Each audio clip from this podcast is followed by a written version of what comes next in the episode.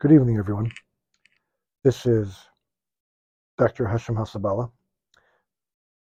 in another episode of the Healthcare Musing Podcast. Thanks for being here. Happy to have you.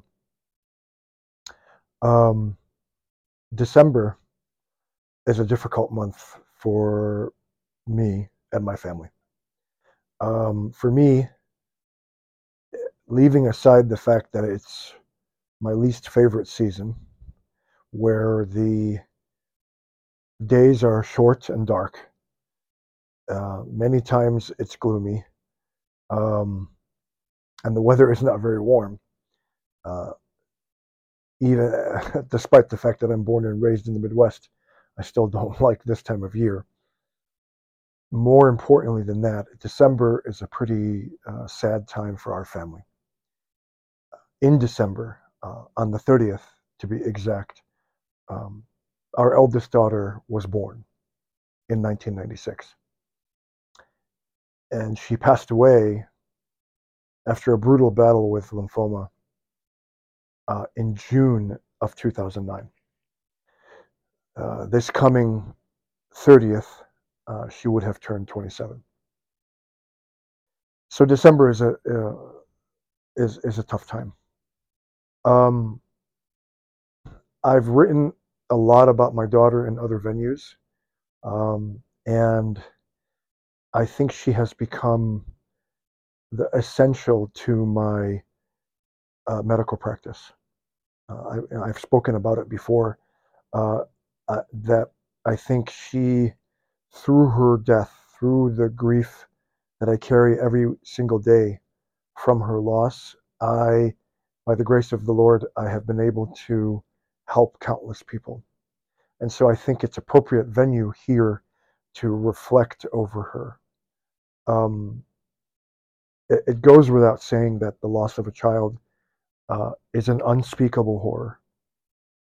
There is no word in any language that I know of of a parent who's lost a child. Um, it doesn't take much to bring up the grief, and I hope I can um, keep my composure uh, in these podcast episodes when I talk about her because I, I'm starting.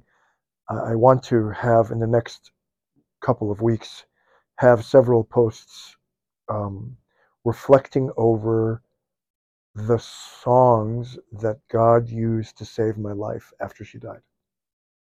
Because it, it, it, it could be a song, a particular song that I would hear and it would give me memories of her. A song that we used to dance together with, or a song that was playing when when we would go to the hospital for chemotherapy, or um, um, a song that would remind me of her and I would write about it, and it would be very therapeutic. Writing uh, was uh, was and still is catharsis for me, um, and and truly, truly, the the Lord saved my life through writing. It was the best way that I could use to process the horror of her death. And so I want to share with you because I, I bring up my daughter whenever I speak to families about goals of care or, or, or losing a loved one. I always bring up the fact that I lost my child because I want them to understand exactly that I know how they feel.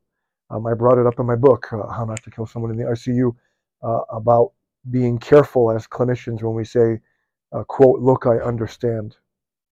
Um, because a lot of times we don't necessarily understand what our patients and their families are going through.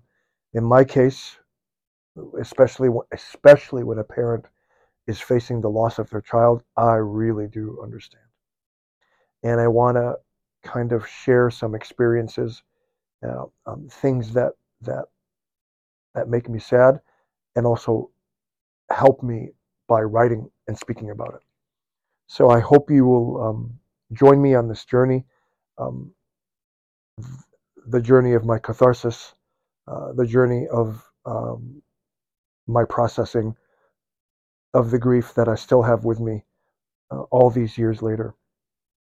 And hopefully, um, you will benefit, and I pray that I will benefit as well. Uh, thank you so much um, for your time and attention.